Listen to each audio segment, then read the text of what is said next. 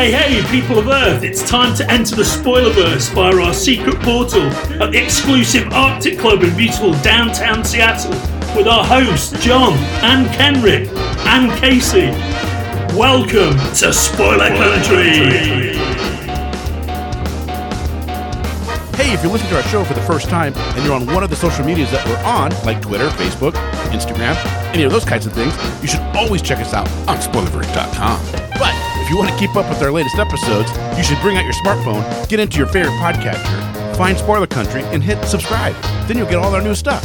And if you want to reach out to us, you can do that in two ways. You can call us, leave us a voicemail at 707 656 2080. Again, 707 656 2080. Or you can shoot us an email at spoilercountry at gmail.com.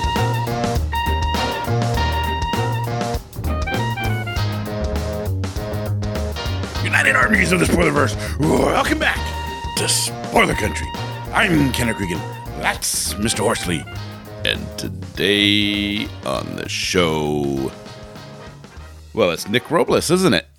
It is, and Casey Tickle Monster Allen got to sit down and chat with artist extraordinaire Nick Robles about him and G. Willow Wilson taking over the dreaming. His process about how to pronounce his last name, which if you read the transcript, which I fixed it, originally it had uh, it did not translate as Nick Robles, translated as a word we can't say, and um, yeah, it was it's a lot of fun. It's a really it's a really good episode. That must be a really bad word because we say it all on here.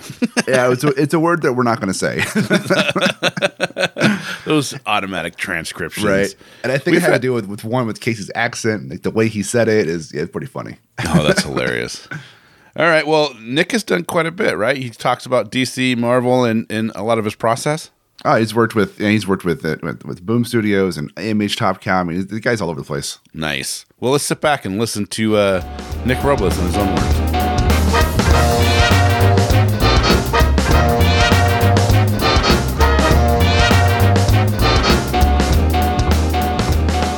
All right, everybody, welcome again to another episode of Spoiler Country. My name is Casey Allen, and today I am talking to Nick Robles. We normally talk to, you know, stuffy writer types and people that, you know, just talk about boring stuff. We're talking to an artist today, and I cannot wait because it's not really something we get a chance to get into. And I really want to know about the craft and how one becomes an artist coming out of small town Louisiana, especially for you know some of the major comic companies. I'm really excited to talk. Nick, how you doing, man? I'm great. How are you doing? I'm good, man. So yeah, Nick, you your art is pretty amazing. Oh, thank you. Um, how did you get started in comics, especially? Oh man, so I didn't grow up reading them so much. I, I'm I'm the weird one who kind of back- Blasphemy. I know, um, but I, I grew up on the cartoons like Batman the animated series and the X Men. Th- those are my comic origins. Oh yeah. Yeah, so I've always done art, and I, I kind of expected to go into some kind of fantasy painting or illustration work. And I, I just posted my work online, and I was on DeviantArt, which is oh, something I haven't been active on for a while. But I actually came across your DeviantArt account today. oh no, please forget everything you saw. No, it, it was it was great. it was great. I I used to look for artists on there, Mhm, and it was so it's such a weird community. mhm. And I, if I didn't have to see another like sexy anthropomorphic turtle for the rest of my life, I'd be very happy. So, and to to be clear, that that's not on any of Nick's artwork that I saw that I saw. That you saw. so, so Nick, But- time for you to come clean about those sexy anthropomorphic turtles. it's that TMT. Actually, they're tortoises, and uh, the plural of tur- tortoises. Or, sorry, I'm an idiot. No, you're fine. De- DeviantArt has a good selection, though. no, but it's funny you said that because an editor from Boom was looking through DeviantArt and she emailed me after seeing my work and asked if I'd like to try out for a comic. And I didn't have any comic um, pages or selections in my gallery, but I was in one of those moods where I was just like, you know what? Let- Let's try it. Let's let's do something different. I never thought I could. never thought I could do it. Comics seemed like that thing that was just way out of my league, and I had no idea how people did that on a schedule or just for fun because it was so much work. But but I said, yeah, okay, I'll I'll do this little audition for a page, and then she loops me in, and it's for Clockwork Angels, and the writer is Kevin J. Anderson and Neil Peart of Rush, the band. Yes, And yes. So I was like, oh, oh. this little yes turned into something just a little bigger than I was expecting. So h- how much how much influence did did Neil Peart have on on Clockwork Angels? He was big into it, and he he he and Kevin wrote it together, and well, it was oh, based off of Neil's lyrics for the album Clockwork Angels, and they built a story out of that. And so I, I got to email with Neil and Kevin pretty frequently, and he was into it, and he just such a good person, and he was so passionate about everything. I'm so really just blown away that I got to work with him, and just their their rush is a little before my time, but just I love the the album, and just whenever it comes on, just blown away that I got to contribute to that in some little part, some little cog in that big clockwork world. Yeah, yeah, and I mean, p- pour one out for your dude because he, he left us just just last year, I think, Yeah. right? Or was Uh, it earlier Even more year? recent. Um, yeah, yeah. I don't know, it was- Fantastic drummer. Oh my Mhm. gosh. So, wow, that must have been pretty cool. Talking to a music legend, and Yeah, ah, man, that's crazy. it, Uh, it was wild. so I guess you should, you know, set up your your art station like Neil Peart. Just, you know, 360, have a swivel chair, and you can. I, I'm almost there. I, I've got two tables around me right now. so so going from that experience where where you you literally had you know you had your art experience and did you have an art like a a formal art education or was it just No, I'm all self-taught and just picking up stuff from friends and online and that building from there. That Yeah. that's amazing. Uh, because you obviously know what you're doing. I, I like people to think that. so so what, what was the biggest thing that you learned uh, from going from a guy that posts art on DeviantArt to uh I'm doing a comic? Like like what's one thing that you're just like oh holy crap. You know, it, it's still wild that I just made that exchange or switch from posting there to making it a career out of this because it, it was going to be a hard thing to do. And even just recently, I, I did some work for Wizards of the Coast.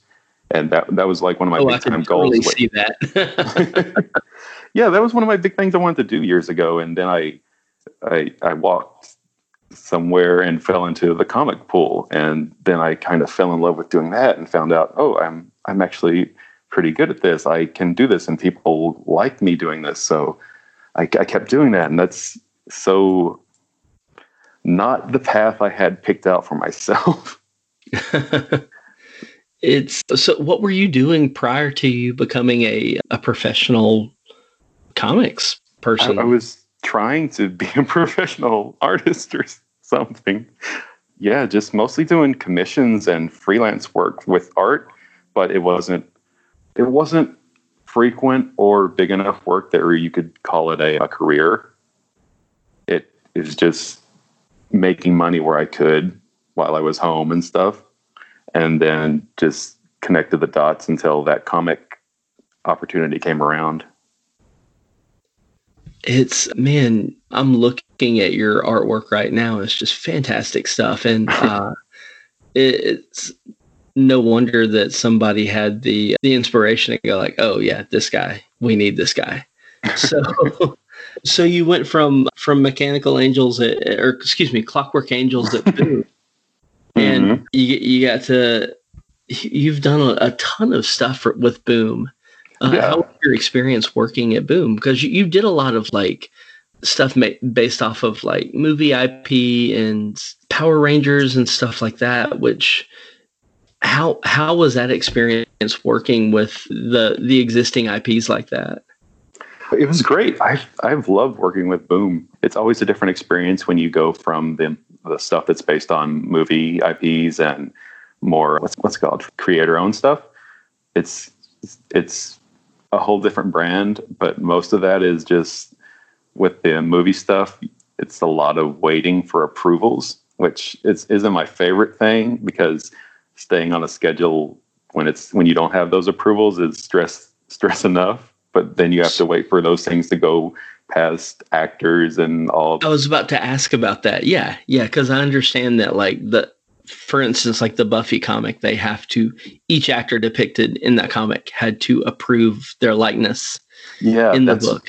that's wild i remember when i did the maze runner comic they sent me it was before the movie even came out and i got production photos of the whole cast and like turnarounds of their characters and my name was like plastered all over them just in case i leaked it or something so that was really cool just to have that reference.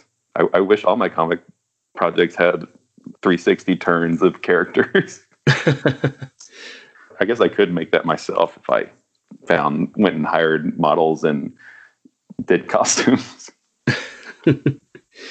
yeah, and, and I see you did like the covers for the Big Trouble in Little China and Escape from New York, which oh my gosh, Kurt Russell is the man anyway. So That was That that, was so pretty- much fun. Yeah, that one that one was for Loot Crate. It, it, Loot Crate and Boom collaborated on that, I believe. Yeah, it's so crazy. Like all these variant covers that are by like I guess boutique publishers or whatever. I guess that's how you would say that is. Like Loot Crate's their own little monthly subscription service. But you you've been working on a comic with Tini Howard, the Yeah. Euthanauts. Yeah, that was. Oh. um Sorry, did I cut you off? Oh no no no no! Okay. Uh, How how yeah. was that? That was amazing. That was one of my first big time creator owned things that I got to contribute and just work very closely with Tini and our editor. Oh gosh, was it 2018 that we did that? Yeah. Yeah yeah. Okay. It seems just like yesterday. She seems like she would be a, like a rad chick. She's amazing. I, I miss working with her. And so how did that how did that project come about? Because you, you co-created it with her. yeah. So I'm, I'm assuming you had a, a fair amount of input on the story and characters and whatnot. So how, how was that? How did that come about? That one came about where when I did fan art for another comic for uh, Black Crown, their book Kid Lobotomy. Oh yeah, yeah. with Peter Milligan and Tess Fowler. I, I did fan art of that character and te- or uh, not Tini, Tess Fowler. Tess showed it to the editor Shelley Bond, and she saw what I did, and that kind of connected my name to her. And then she knew I was looking for some work, and she had a script called Euthanauts in the in the bin or not the bin. That's a negative term. in, in her future projects, and she thought I'd be a good pick and that's kind of just how we connected and I, I got to help build euthanauts That's awesome. And so you you go from that. You you did the Infinite Dark covers. You did Mhm. Doctor Mirage. How, how has that been working for Valiant? And uh, I guess that's still ongoing, correct? dr mirage Yes. oh right we did our own volume and it wrapped up Oh, cool. So- okay. but i, th- I think there's there it's one of those stories where there's room for more if you want to go back to it which i think is a great thing for comics Oh yeah. I mean, I mean, a, a full story is fine, and it. I mean, it's better than fine. A full story is great, but sometimes with more serial work, or I guess that's what you would call it, le- leaving room for other writers or or the same writer or the same team to come back and continue. That, that's that's great too. Do you hope to get another another shot at that character?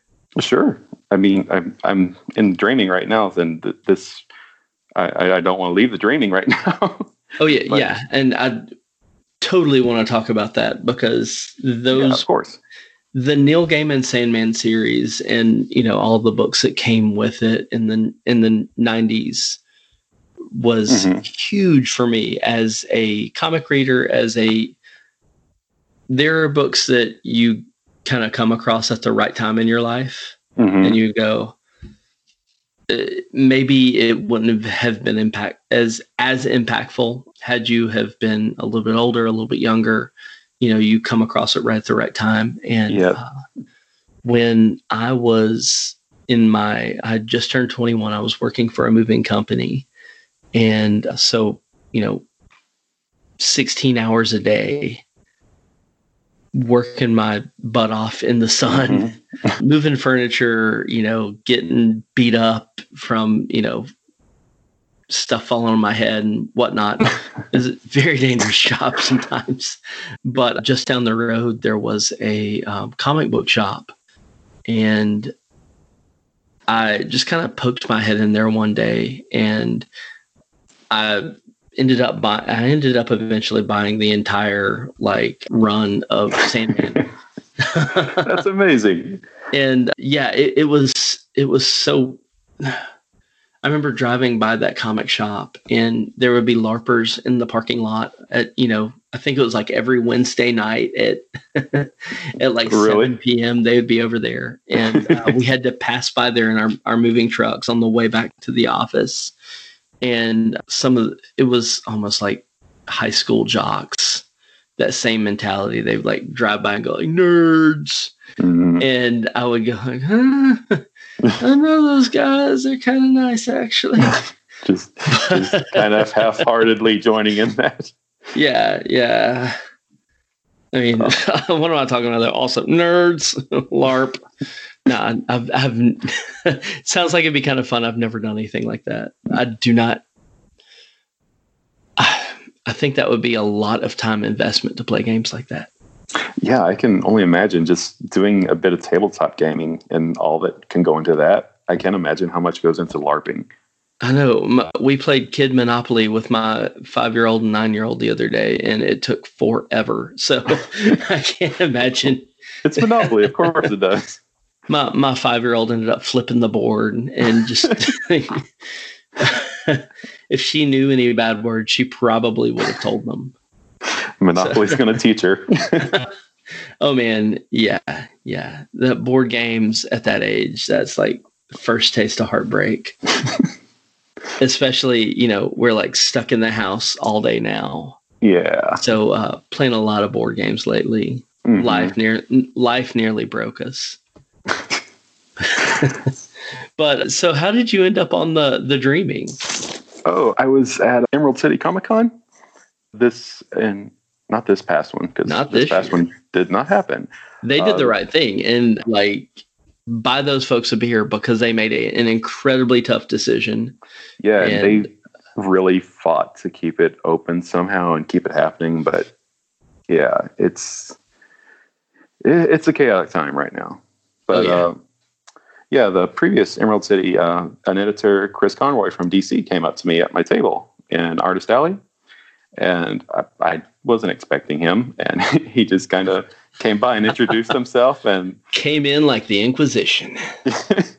I, I knew who he was from Twitter, and he just hands me his card, and we chatted for a minute, and he's asked me about maybe working on the dreaming in the future, and I, I looked over my shoulder and made sure he had the right table, and uh, and of course I said yeah, of course. I Sandman is one of those comics that I, I didn't grow up reading, but it's one that's it's been read at some point in my life where I can go back to um, teenage years and know that I read parts of it. And uh, yeah, he asked me, and I was like, for sure, I knew that's that would be a great fit for me. And uh, I, I, I was working on Dr. Mirage at that point. But uh, yeah, I was I was I wasn't sure it was going to happen because it was going to be a maybe in the future thing, and you never know how things are going to land. And I was still in disbelief. Oh but yeah. uh, yeah, I just kind of went on with my work. I, I got to explore styles and just get really weird with Dr. Mirage, and I had a ton of fun just uh, tweaking my style and making it extra weird. And I'm, I always, uh, excuse me, I always appreciate it when editors let me just kind of stray from a clean line look to my work. I, I think it really opens up the doors. I, I, got to start that with Euthanauts, and then I just kind of kept going with it through Dr. Mirage. So I, I finished Dr. Mirage up, and it, it almost lines up perfectly where Chris emailed me. I was like, "Hey, so it's I, I, had you down for like a one issue thing, but how would you feel about kind of stepping in for more?" And then I, I was I was out of work, or so I, I finished up Doctor Mirage. So I was like, "Yeah, I, would love to step in," and I, it was just easy. I, I kind of just stepped into what we were doing or what we're doing right now. That's that's wild, man. Yeah, stuff that is. Uh, there was a little gap in between starting it. I, I just I'm recalling because I got to do a little uh, a little Superman short in between, which again I've never worked for DC, so getting to do a little Superman short and then the Dreaming, um, just just give me those small potato jobs. I know, right? just I, have never worked for DC. I don't know too many people there, and just sure I'll I'll draw Superman and the Dreaming for you why not? It's man, you you're really getting to work with some amazing creators. I mean, G. Willow Wilson is a fantastic writer mm-hmm. and super creative. And you're going to a, from what I understand, you're going to a really dark place in this series. Can you expand on that a little bit? Just partially. Well, our one of our main characters is a nightmare. He's he's he he's created to be that, and his name's Ruin, and we've posted some concept art of him, and soon there should be no. Actually, there is the the double page spread came out, but uh, yeah, Ruin is a nightmare, and he's one of our main characters, and just following a nightmare seems like it would be really dark and heavy but he's he's he doesn't want to be a nightmare he, he it's it's why I love that character so much. It's he he's not he he didn't become a nightmare. He was made a nightmare, and then to have that character go against all that and fall in love, which is a big part of his character, I that that hooked me instantly from what I had learned when we were just starting. Uh, just a nightmare falls in love. what what can you uh, not like about that? Oh yeah, yeah. That's that's a that's a cool that's a cool tease for the story. I can't mm-hmm. seriously super stoked about ordering this from my comic shop. It it looks like a fantastic book, and I haven't really haven't skipped any of the the Sandman stuff yet. I don't plan on it, so mm-hmm. really stoked about this one. Yeah, I've been um, wanting to catch up with everything. I've only followed the Dreaming so far. Just. I, I, Nick, I'm I'm disappointed in you, but I know, I know. so, I, am um, horrible about keeping up with stuff. I just I want to read them. It just I'm drawing them right now. it, it, yeah, and you guys, y'all work your butts off for these comics, so. I'm sure the last thing you want to do when you have some free time is to sit down and read some more comics. Yeah, that that's part of it. And then I'll find myself flipping through something or just looking for some inspiration in another comic book, and I'll just find myself enjoying reading the comic. And I was like, "Oh yeah, this is what I draw. This this is this is the love that kind of captured me into this industry and just this craft." So it's it's a weird vibe to just you you don't want to go look at more panels at that moment, but then you find yourself just enraptured in it and it's it's the best when you get lost in it. That's that's awesome. So, what do you do when you're not creating comics? When you're not doing art? When you're not drawing sexy Nightcrawler? making people feel some kind of way about some dude with the some blue some, dude with the tail. Some some way. oh yeah, uh, that, that's such a weird tangent. I got caught off drawing.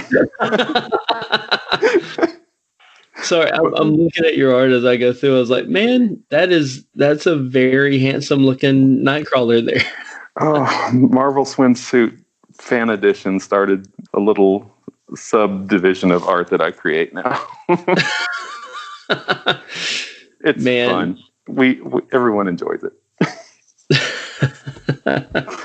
oh man! But aside from that, I, I, I enjoy video games. I, I I keep trying to get some more audiobooks, but I have a horrible talent of tuning out stuff when I'm listening to it or drawing or while drawing. but yeah, just I'm usually creating comics most of the time. I hear you. I'm not but yeah, I play video games here and there and if I I if I find a book to read that I actually make time for, that's always fun because if I get reading, I'm always thinking I could be at the table drawing or something. so you, you guilt yourself into getting back to the table? That is a horrible truth. Man, yeah. Yeah. I I try to write and I, am working on a, a comic with with an artist friend of mine.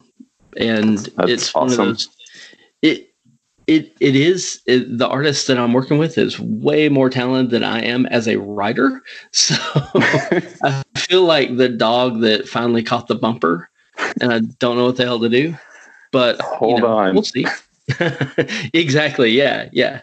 So, but I have to kind of justify to myself, like, oh, I, sh- I should be writing right now, but I really want to read this book. And I'm kind of mm-hmm. like, well, you kind of have to see other examples of writing in order to make yours better. And you know you can't just be about work work work work work or you won't have anything to base your own experiences off of. Mm-hmm. so I, I that's my shitty terrible justification for it. No it's it's like filling up the inspirational well to dip from. Exactly if it, go, if it yes. goes dry you end up in what everyone fears just a block. And that's the only way I can put it that makes sense for me when when your when your inspiration runs dry. It's and then the other part of my brain will come in and just be like, inspiration has to find you working, Nick. You got to work anyways. then I then I just spiral into this horrible place until I I, I gotta find myself lost in the work or something and uh, it seems like you guys that's almost like the the difference between like an artist and a draftsman. Because uh, uh, an artist is somebody who works off of inspiration just pure inspiration 24/7 and a draftsman is somebody that that's their job. They go in their job is to draw. They do their job and clock out at the end of the day. And you guys kind of have to walk that tightrope because it's not all art uh, or uh, inspiration yeah, sure. Some days you the last thing you want to do is draw another dude in a panel. Yeah, and, currently, yeah. Uh, like with everything going on right now, it's been really hard to manage that too. But it's that's that's been something that's been on my mind a lot lately. Just because I get wondering about some artists if they're more draftsmen or more inspirational fueled, and I then I get wondering about myself and I I'm not fooling myself. I know I'm better when I'm inspired. And I mean, everyone can be, or I mean, everyone is better when they're inspired, but you have these, some artists can just do like the, the nine to five, just since that's the classic number. And I'm very much just hammering at the computer when I'm all day long, hoping I can mine out those bits of inspiration where I'll lose, myself in the work and just make a few hours disappear while I'm working on it. I, have never been one to, uh, oh, I'm getting up at this time and then I'm going to work until lunch, take an hour. Da da da. I, am excuse me. I'm very much uh, work around the clock, and if I get interrupted, I get inter- interrupted. I, I'll get back to it as soon as I can. It's it's probably not the healthiest schedule, but it's just what I always find myself doing. So I, I, I try to make that work. I think you're in a in in the majority with in regards to how other creators do it. I hope so. I hope I'm not some weirdo that just can't focus like professionals. Well, I, I asked Kelly Thompson like how she achieves like what what's a, a tip for her to you know for people to achieve the work life balance and she just Mm-hmm. kind of went and like behind the laugh you could kind of see a little bit of sadness and i was like oh, Oh, that, that's impossible you, you probe too far into the arts. yeah, yeah. but you know uh, i it's you know i think also at the same time it's like it's what she wants to do yeah. and that's- so if if you're doing your dream job, then it I'm sure it's a it's a easier pill to swallow than somebody who's like, you know, not hundred percent committed or whatever. Yeah, exactly. I, for a second, I thought you were going to pull out the old if you're if you're doing your dream your if you're doing your dream job, you never work a day in your life. Oh, that's horseshit though. Yeah, yeah. I, I heard that this past Christmas or something, and it just stayed with me because it wasn't like a close family member, and it was just somebody that found out that I was an artist and I drew comics for a living, and so they dropped that, and I just no, no, sir, no. you just look at the calendar with the deadline like two days away, and you're like, this- I'm in hell actually right now. I, I'm still looking at deadlines, sir.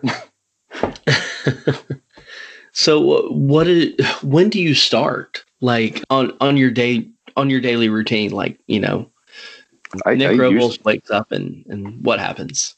he he gets coffee and then he usually checks Twitter for a minute, which I need to stop doing so much, and then I just get to work, and this it's it's it's not interesting, but I mean I mean the work is interesting. My daily schedule is not interesting. I, I just I, I get to work as soon as as fast as I can, and I find that I work better in the mornings. I, I feel like everything's a little more quiet if I get up early, and if I stay up really late, it helps. I, I, I just feel like the world is a little quieter then, and it allows me to focus more. So I I, I used to do the night owl schedule a lot, but that's not really functional for everything. So I can't Yeah. do that. So yeah, I I try to get up early as I can and just get to work and that's I, I hope I can ride a, an inspiration wave, I guess we'll call it. I you. Yeah, yeah. And like the night owls thing is it's not really conducive to having anyone else in your life if, if Yeah. you want somebody else in your life. Mm-hmm.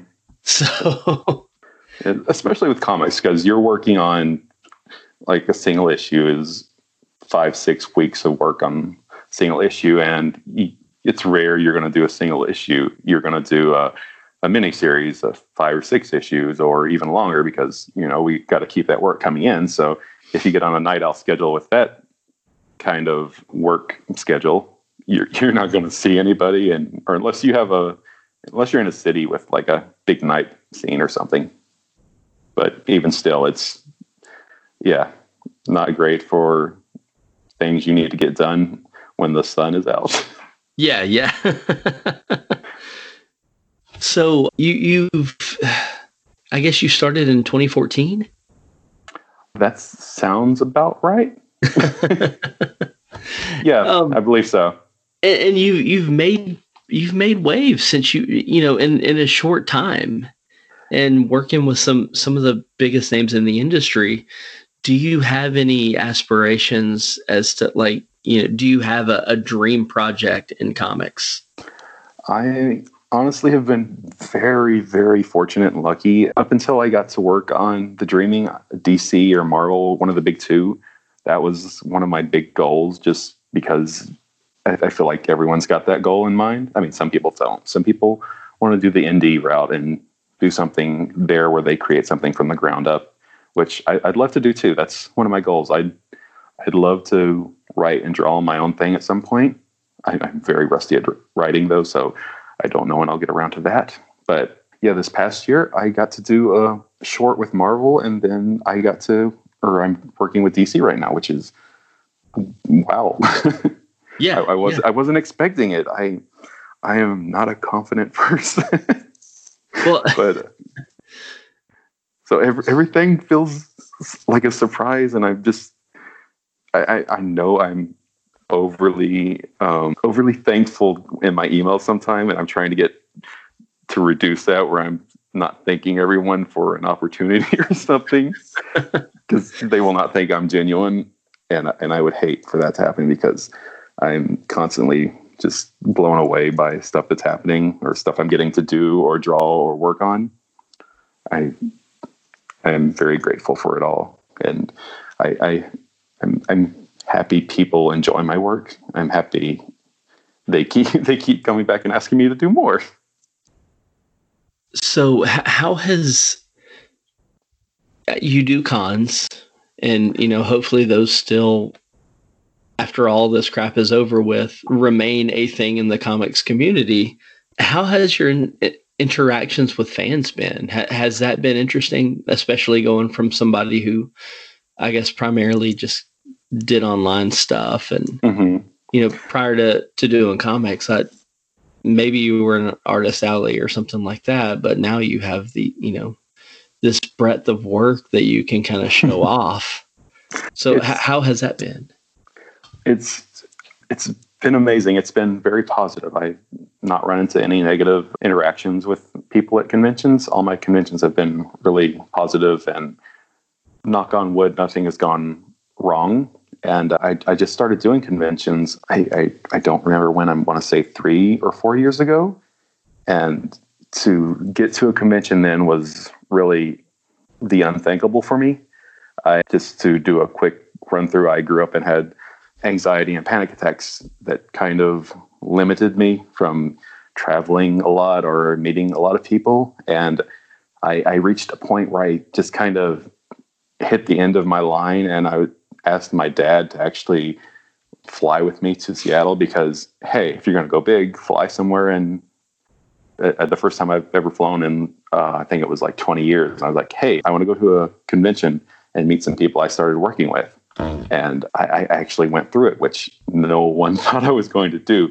My dad actually didn't even make the the, the purchase to oh my gosh, I'm forgetting words. He didn't buy the plane tickets as fast as I had signed on to do this. And it was a couple months before it happened. And I was like, Are we still doing this? And he's just, Are you still doing this? You- You're really going to do this? You really want to do this? And I, I was, I had my mind made up and we went up there and I was a gross, sweaty, even more nervous sounding than I am right now. But that's as I- everybody at a convention. It, it's very true, but I was in my own headspace and I was worse off than anybody else there. I, I, I, I know I was gross and sweaty and just probably looked like some feral thing introducing myself to people I worked with, but everyone was so nice and happy to meet me and I was happy to meet them and I got to just put names to faces. And ever since then I went to Emerald City every year since then except this past one unfortunately. And yeah conventions have been great and I, I have never expected to miss them when they don't happen or when I go a few months without seeing people because my life for the majority of it just was ruled by anxiety and a lack of enjoying public spaces and public gatherings. So just it, it sounds corny, but conventions really uh, s- saved some sort of a part of my life and opened doors for me. that's that's amazing. Yeah, That- I, that's that's actually really cool. It- it's it's amazing to me but just speaking it out i don't know if it's gonna if people are gonna think i'm just exaggerating all this but n- no it it was a big thing for me and i'm just yeah this i can't believe i did it still and i can't believe i'm still doing it. I mean um, I'm, i've gone from not believing that i'm doing it to i'm enjoying doing this. I this feels right. I enjoy seeing those people. I enjoy tabling. I, I I never thought I would do do that, and I, I enjoy tabling than just going and walking around because I, I still have some trouble, but I, I, prefer tabling because that gives me that little hub that I can hide from the crowds and everything and just sit back there and you know meet people that come up to my table or just say hi to people I've worked with. It's it's great. That's awesome. And you kind of have a home base and you can kind of just relax and let people come to you. And mm-hmm. one, one thing about the conventions, I mean, your work speaks for itself.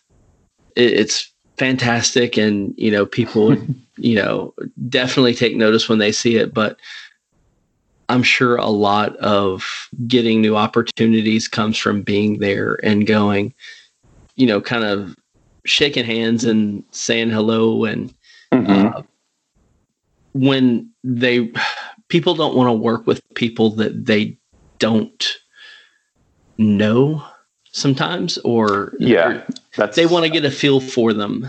Uh-huh. So I'm, it's good it's good that you were able to do that. It probably definitely put you on a few more radars.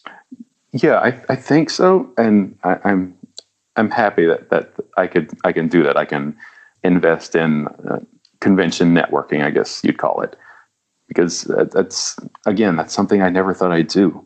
It's something I never thought I could do. It, it's so odd. Just comics have been. I never thought I could do comics, and I never thought I could do conventions, and here I am doing them, and I, I I'm proud of myself, which is strange to say. Not to, I, I don't I don't know. Just I'm I'm really happy that things have gone this way. I wish they've they'd have gone there sooner, but you know that's you you can't change time or whatever. So that's no use in worrying about that. We're I'm I'm doing good now. So. Oh yeah, yeah, and that that's that's that's really inspirational. So so have you been able to kind of push yourself on like getting out there a little bit more? yeah. now that you've kind of crossed that threshold of going to conventions and stuff like that? Yeah, it's it's been a big help with my anxiety and everything. I've I've gotten so much better in the past years ever since I started working in comics. So I think I'm gonna forever connect overcoming anxiety, social anxiety, or all aspects of it to comics. So so I'll probably be in comics forever. and, and just it, it's it's got good vibes to it right now. So, oh yeah, I, I, and some of the nicest people in the world. Oh yeah, that's I, I hate that we're all sprawled out when conventions are over. Especially me, because I'm in the middle of nowhere, and everyone just oh, we're all heading back to LA or New York or we live in Seattle. And I'm just like, oh, okay. I love it when I get an opportunity to speak to a uh, fellow Southerner. Just because it is kind of a rare thing. There's so many people from the Pacific Northwest that we interview. Oh yeah, uh, it seems like you could throw a rock up there and hit a an indie creator or something I, like that. I know it's so weird that Portland is the big comic hub for some reason. Oh yeah, I'm, I'm, I'm sure there's a reason, but I'm not sure of it. They kind of there there was a stu- there's a studio up there. Oh that, yeah, um, uh, some of those guys started and it just kind of drew more and more people there. Yes, yeah. yeah, I forget. Yeah, yeah, they changed the names like three or four times, but something scope and yeah, yeah, uh, yeah, those are, really, those really great. great. folks. Mm-hmm. It's I, I get to meet a few of them when I go up to Emerald City, so that's always cool. It, I, I I wouldn't mind a studio. I think I'd like to be part of one just to get that interaction with other creators because that, that's something I feel I miss being self taught.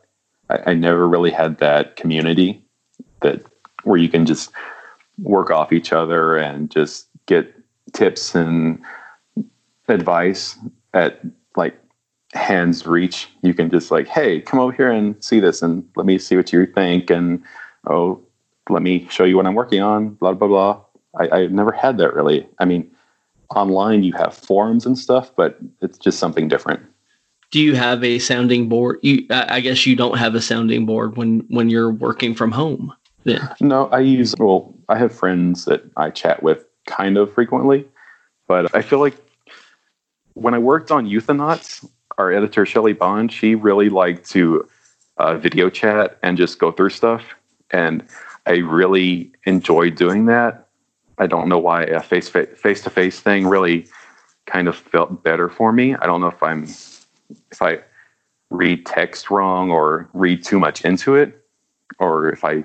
If well, you could just, you could get so much more from like a facial expression and yeah stuff like that. There, there's you know you you don't really get the subtext or or the you can't understand uh, sarcasm or whatever if it's just written. Yeah, it's it's it's a different um, take, and I, I do miss that, but it's it's not everyone's thing anymore. We we are very much a text society nowadays.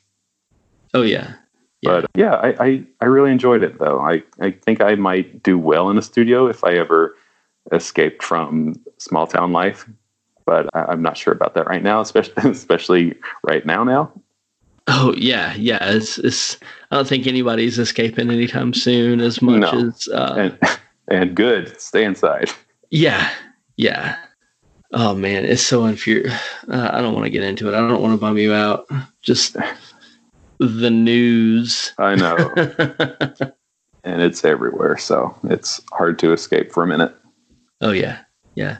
So you you you've really kind of made a lot of just kind of like personal leaps and everything and a bunch of really cool stuff just getting into comics so that it's it's really fan, fantastic so what is your process for for your art i understand you do most i, I guess you do mostly digital Yeah, I'm. excuse me. I'm 100% digital. I, I I do sketches at conventions just because it's. I, I want to do it. I, I mean, I, I would. I'd love to do more traditional work, but I grew up doing digital work, and it just feels like home. And when I get away from it too long, I, I, I, don't know. I feel like I lose my voice.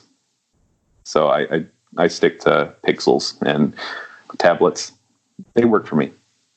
nice nice and uh, i've seen your sketches and they're fantastic so uh Thank you. you're you're not like having to hide your ability with with your digital work i mean it, you come by your digital work very honestly with you know sound fundamentals in your in your physical art so what what pro, what programs do you use when you when you do your stuff I use Photoshop and Clip Studio.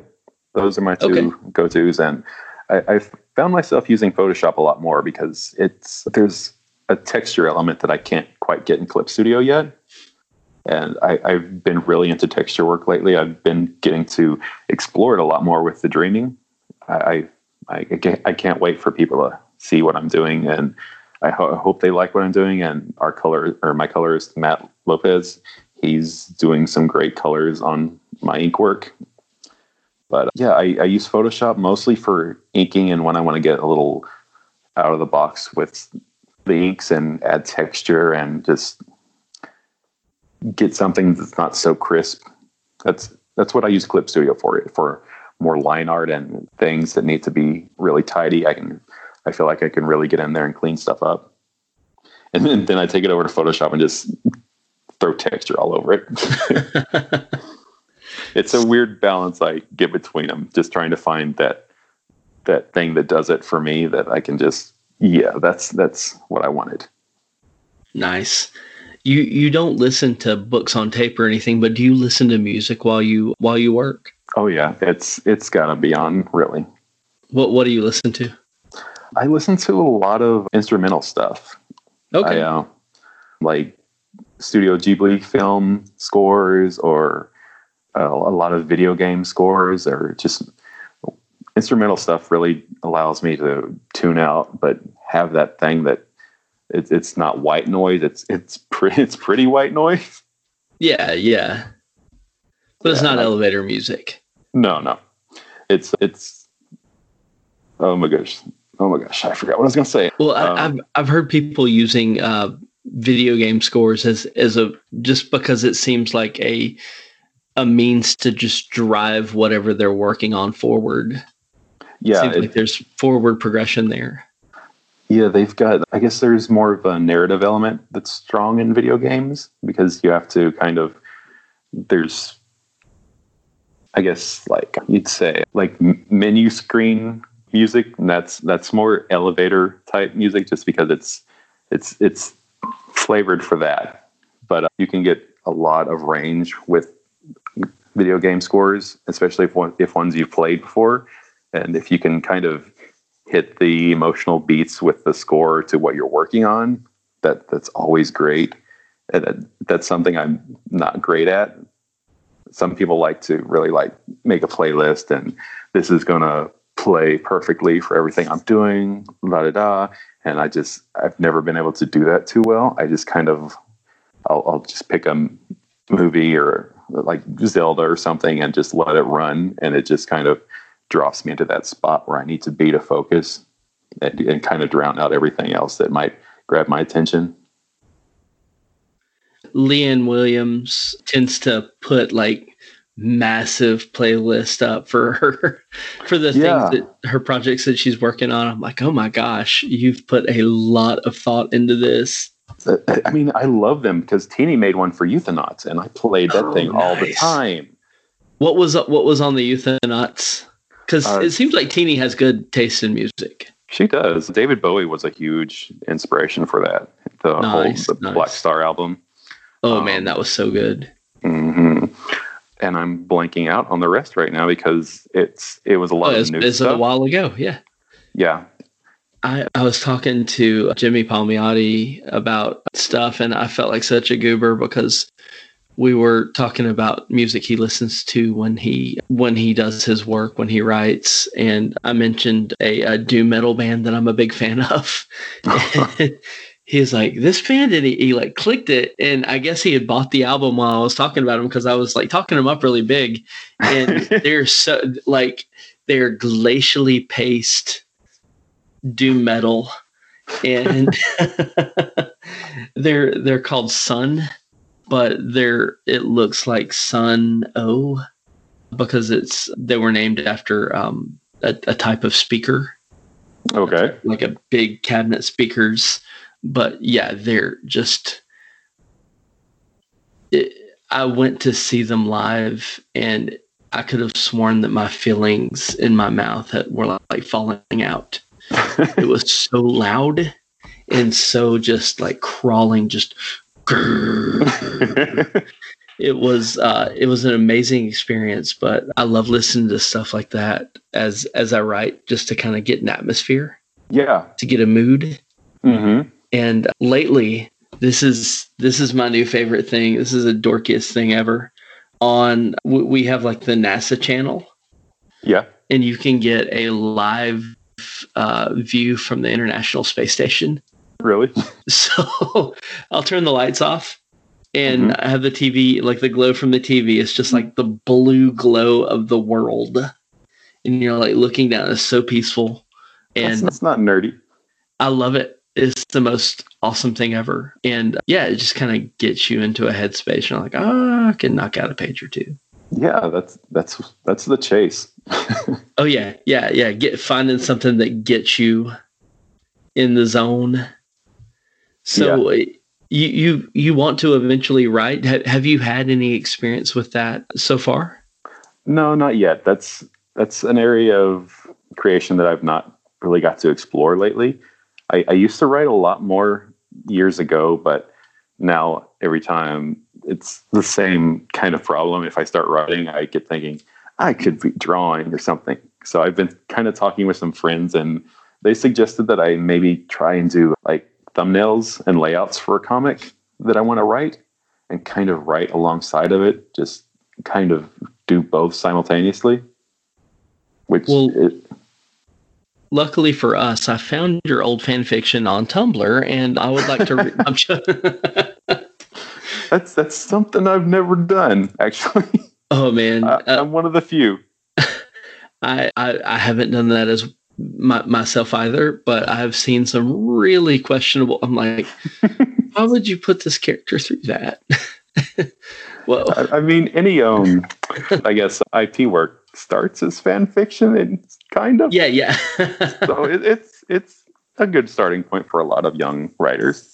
And and some some stuff should have remained fan fiction. I'm not going to name names, but I was reading a really bad run the other day, and I was oh like, no, oh, my don't start goodness." naming stuff. Oh no, no, no, no, no! Because I want to talk to that. There, everything else I've read by them has been aces, but this, I was like, "Why? What were you thinking?" and I hope to ask that person, that person, face to face one day. No, I would, I would never put anybody on the spot like that. Oh no, that's that's a nightmare. Oh man, yeah. I like you're you're never going to you know bat a thousand, and you know sometimes I know that I'm not reading stuff in the right headspace. I'm like Yeah, somebody else is going to enjoy that, but it's not for me. yeah. I mean, it took me so long to appreciate Mike Mignola and Hellboy, and that's like one of my favorite. comics. Really?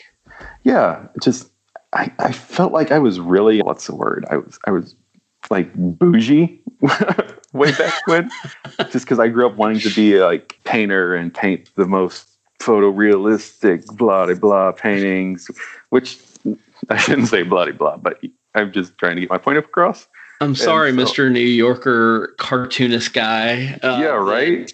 The awesome Frankenstein monsters in Mike Mignola's or whatever's art is not enough for you, but Yeah, it's just I read it at, at a wrong time, and then I found it at the right time, and I, I I actually got to go say hi to him a few years ago, and I was so nervous, and I just he inspires me so much now.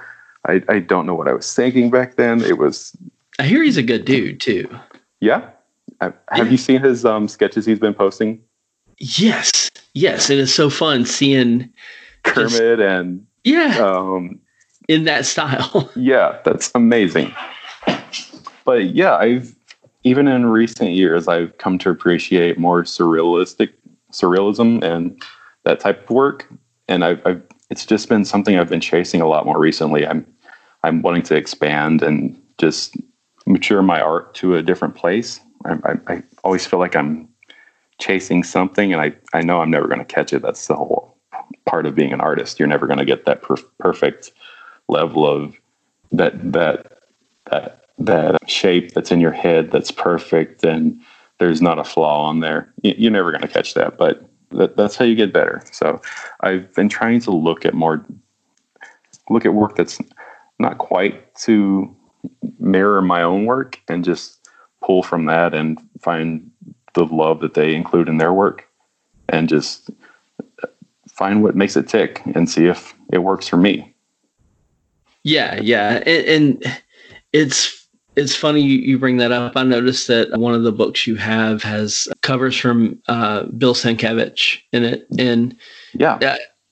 I I don't know because I, I know comics. You know, you, you not didn't start out as a huge comics nerd, but back in the day, man, his art went from you know just standard Marvel style to really breaking some boundaries with his New Mutants run and his Mm. Elektra and Daredevil and all that stuff. And I think he actually had to like hide his work up until like the last minute before they published it because it was so out there. Yeah, I remember hearing that he had to fight for a lot of it, and he's been posting these little videos where he just kind of chats up what he went through and his process, and those have been really great to see.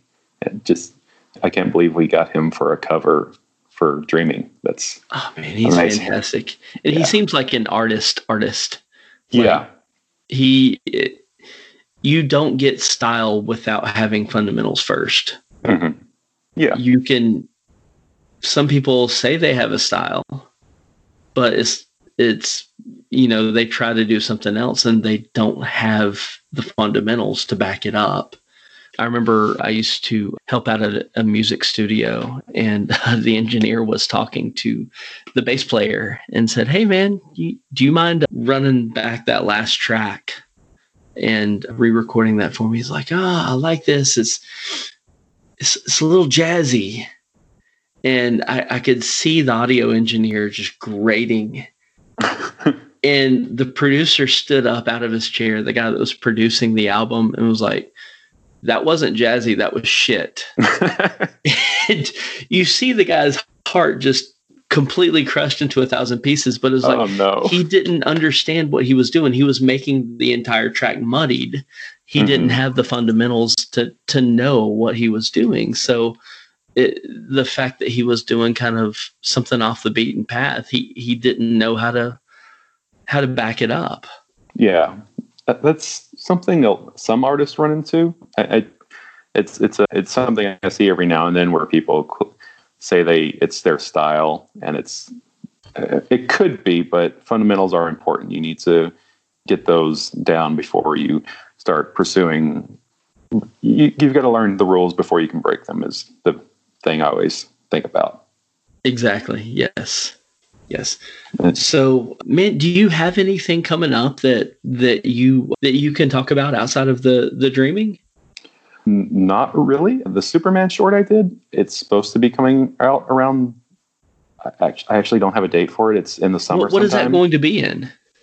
I believe it's going to be in the, the Walmart anthology. Oh, sweet. I believe. That's so I- cool. Yeah, I, I'm super excited to see that. Um, See, stuff like that is what is missing from comics in general. Because when I was a kid, you know, you get them off the spinner rack.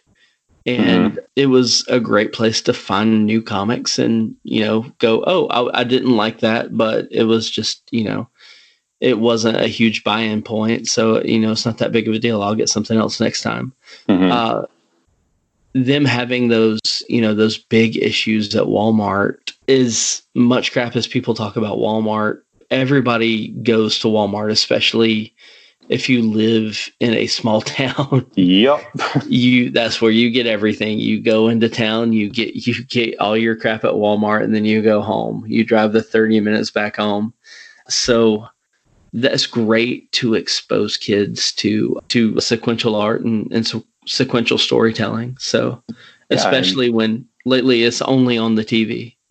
Mm-hmm. You know, these these characters.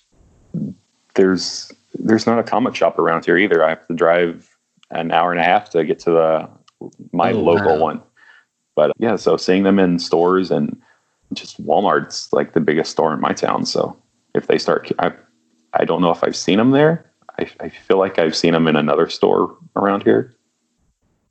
But just having those in my town is great. Yeah, that's that's that's amazing. And Yeah, we- we uh, don't I- have a- Sorry. no, no, go ahead, man. I was just going to say we don't have a local shop for comics, and I barely see bookshops around anymore.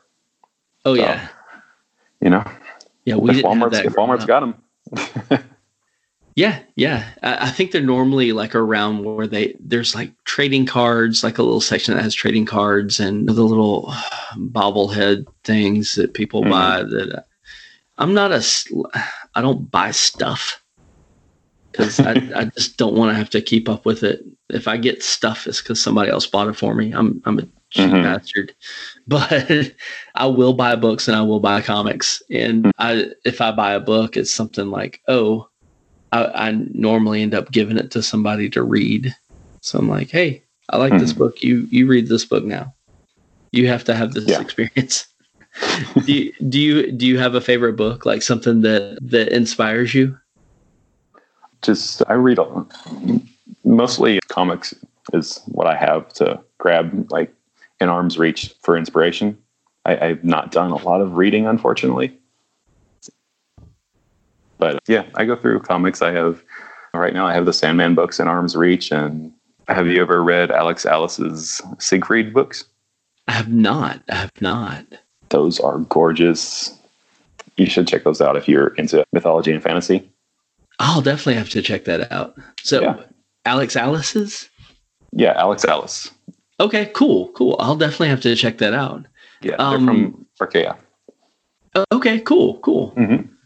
So I man, I don't want to keep keep you too much later because it's starting to get kind of late. I really enjoyed talking to you today, and you guys definitely check out the Dreaming is. Forgive me, the sorry, it is the Dreaming Waking Hours, That's it. and you guys, G Willow Wilson, Nick Robles. It's looks like it's going to be amazing. Nick, you have anything else to say before we we head on out? No, I'm good. Just keep an eye out for more dreaming news, and we'll we'll be yelling about it when we get it or when we can share stuff. Dude, I'm so stoked for this book. All right, Oh, Nick, thank you it. again. It's been a Thank pleasure. you. Um, we will give you a we'll give you a shout out when when we drop this, and we'll probably drop it like right before it comes out, which I believe Mhm. is May. like, I guess is it I guess tentative tentatively on out on May sixth. Yeah, we're we're gonna put it out as soon as we can, confidently, and uh, the world's a little chaotic right now, but we're all excited for you guys to check it out. Oh yeah, yeah. So man, I'm stoked about this book. Thank you again for talking to us. I'm stoked. We, All right. We've got so much. Take it easy, brother, and get some rest. And I'm gonna go crash myself. all right, you get some rest, too, man. All right, see you. All right. Bye.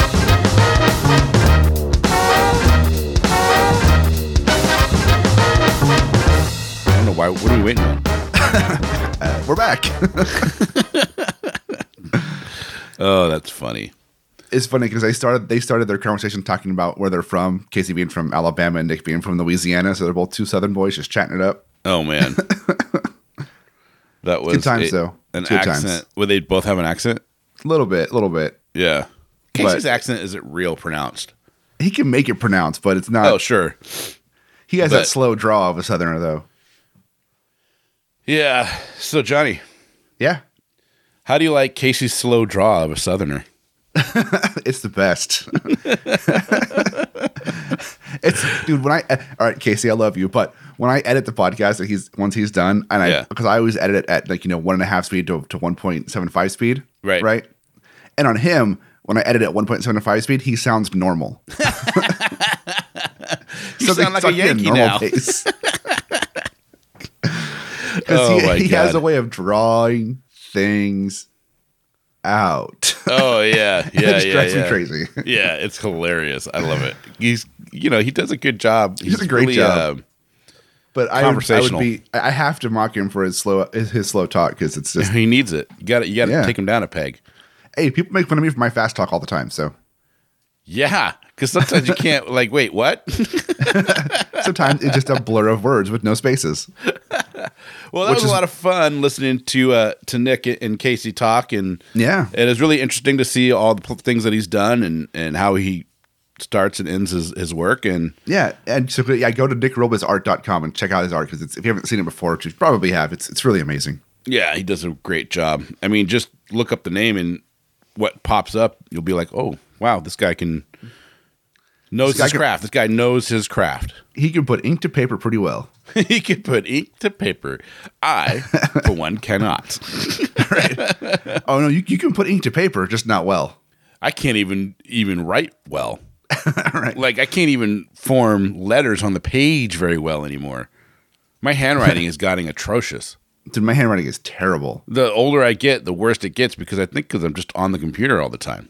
Right. I don't I don't write a lot. So it's like No. when I do write, I'm like, how do I form letters again? Oh, and my cursive is embarrassing. oh man. Like my mom has this beautiful cursive handwriting and everything, you know, and um, yeah, mine is not. Yeah, my Kaylee, my wife, your niece, has beautiful handwriting when she wants to. When she wants to like do calligraphy, it's great. Even when she writes normal, it's great. And I write it, Yeah. and I'm like, wow, I look like a I look like a a child with a broken handwriting. When did you figure out you could draw? When I try, um, I started. I was I don't know. I always I was always drawing. I was drawing at like four or five years old and drawing pictures for my grandpa. And Yeah, I started drawing like superhero stuff and like eight nine years old when I got comic books from my dad. yeah. So I just always was drawing, and then Did you start tracing first? Because I know a lot of great artists will trace first, and then it starts to just kind of move its way over.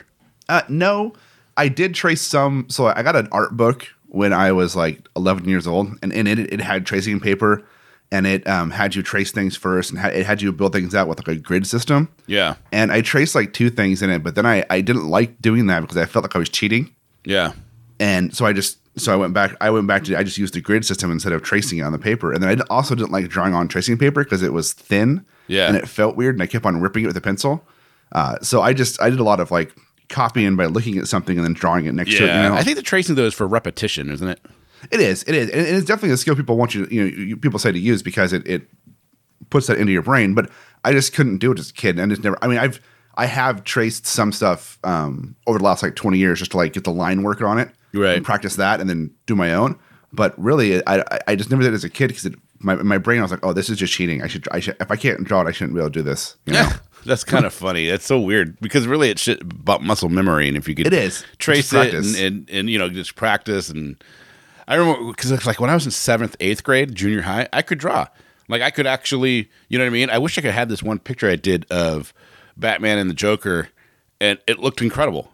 I mean, Yeah. I'm not tooting my own horn. It, it just did. It just looked incredible. It was probably the best drawing I ever did, and it wasn't, you know, it it was stylized, so it was a little e- easier, and it was I don't know. It it just looked really cool. It was all black and white, and it looked really good. And I could do like uh, Roger Rabbit. I could do Roger Rabbit like perfect, Nice. anytime. You know what I mean? And Nice. then you stop drawing, and uh, I don't know because it wasn't a skill that I fell in love with. You know what I mean? Right. Now I try to draw, and I just can't even. I can't do a hundredth of what I did then. You know? See, I, I- I stopped drawing for years because my I am playing guitar because my wrist. I, I I had wrist problems and I couldn't. I just I physically couldn't do it because it hurt. that's an easy joke. We're not going to go there, but yeah. I know, I know, I know. But then I um had this surgery on my elbow and it like changed everything. Oh, nice. Like I was able to play guitar. So it wasn't I was really your wrist; it was your elbow that was messed up. Well, it was, it was the nerve going through my elbow, the cavity Yeah. of my elbow that was being pinched, which was causing the pain in my wrist. Yep. So I got that fixed, and then all it was like as soon as it healed, I could draw again. I could I could play guitar again. It was it was literally life changing for a surgery for me because I, I I had spent like several years not being able to, to play guitar for more than like three minutes before my hand started hurting, and then I Yeah. couldn't draw because after drawing for like the concentration, it would just would just cause pain. But and then I had the surgery, and I was like, oh wow, I can actually do this stuff again, which is why I started you know drawing comics again. That's awesome. Yeah, All right, guys. I think that's a show, Johnny. that's a show. If you guys like what you heard, get on over to spoilerverse.com. Check out all our wares. Uh, there's a, bunch of podcasts on there. Maybe check out Bridging the Geekdom. Uh, those guys are all in on the Snyder Cut that's coming out on HBO Max. You want to find out what's going on with the Snyder Cut? Go to listen and then look Yeah. for articles from Robert Slavinsky and Bridging the Geekdom. Or just message him on Twitter, R. Savinsky, uh, uh, and he'll he'll happily talk to you about it all day long. Oh, yeah. what else can And they if do you there? wanna, oh, they want to read articles and they want to read reviews and previews of stuff coming out and thought pieces and paranormal stuff. They can read all that on the website free of charge any, any time of day. There's, there's, we don't close. We're open 24 hours. And they can also click on that store link and go to our store, get a t-shirt or a, a hoodie or a mug or whatever to help support the show, help pay the bills here, and help keep the lights on for us. And that's very appreciative. There you guys go. All right, Johnny, you know what time it is. I do. In an oceans of podcasts, We are Cthulhu. and as Cthulhu compels you to do, Open the mind. and read more. It's weird. I just woke up and my voice is all gravelly.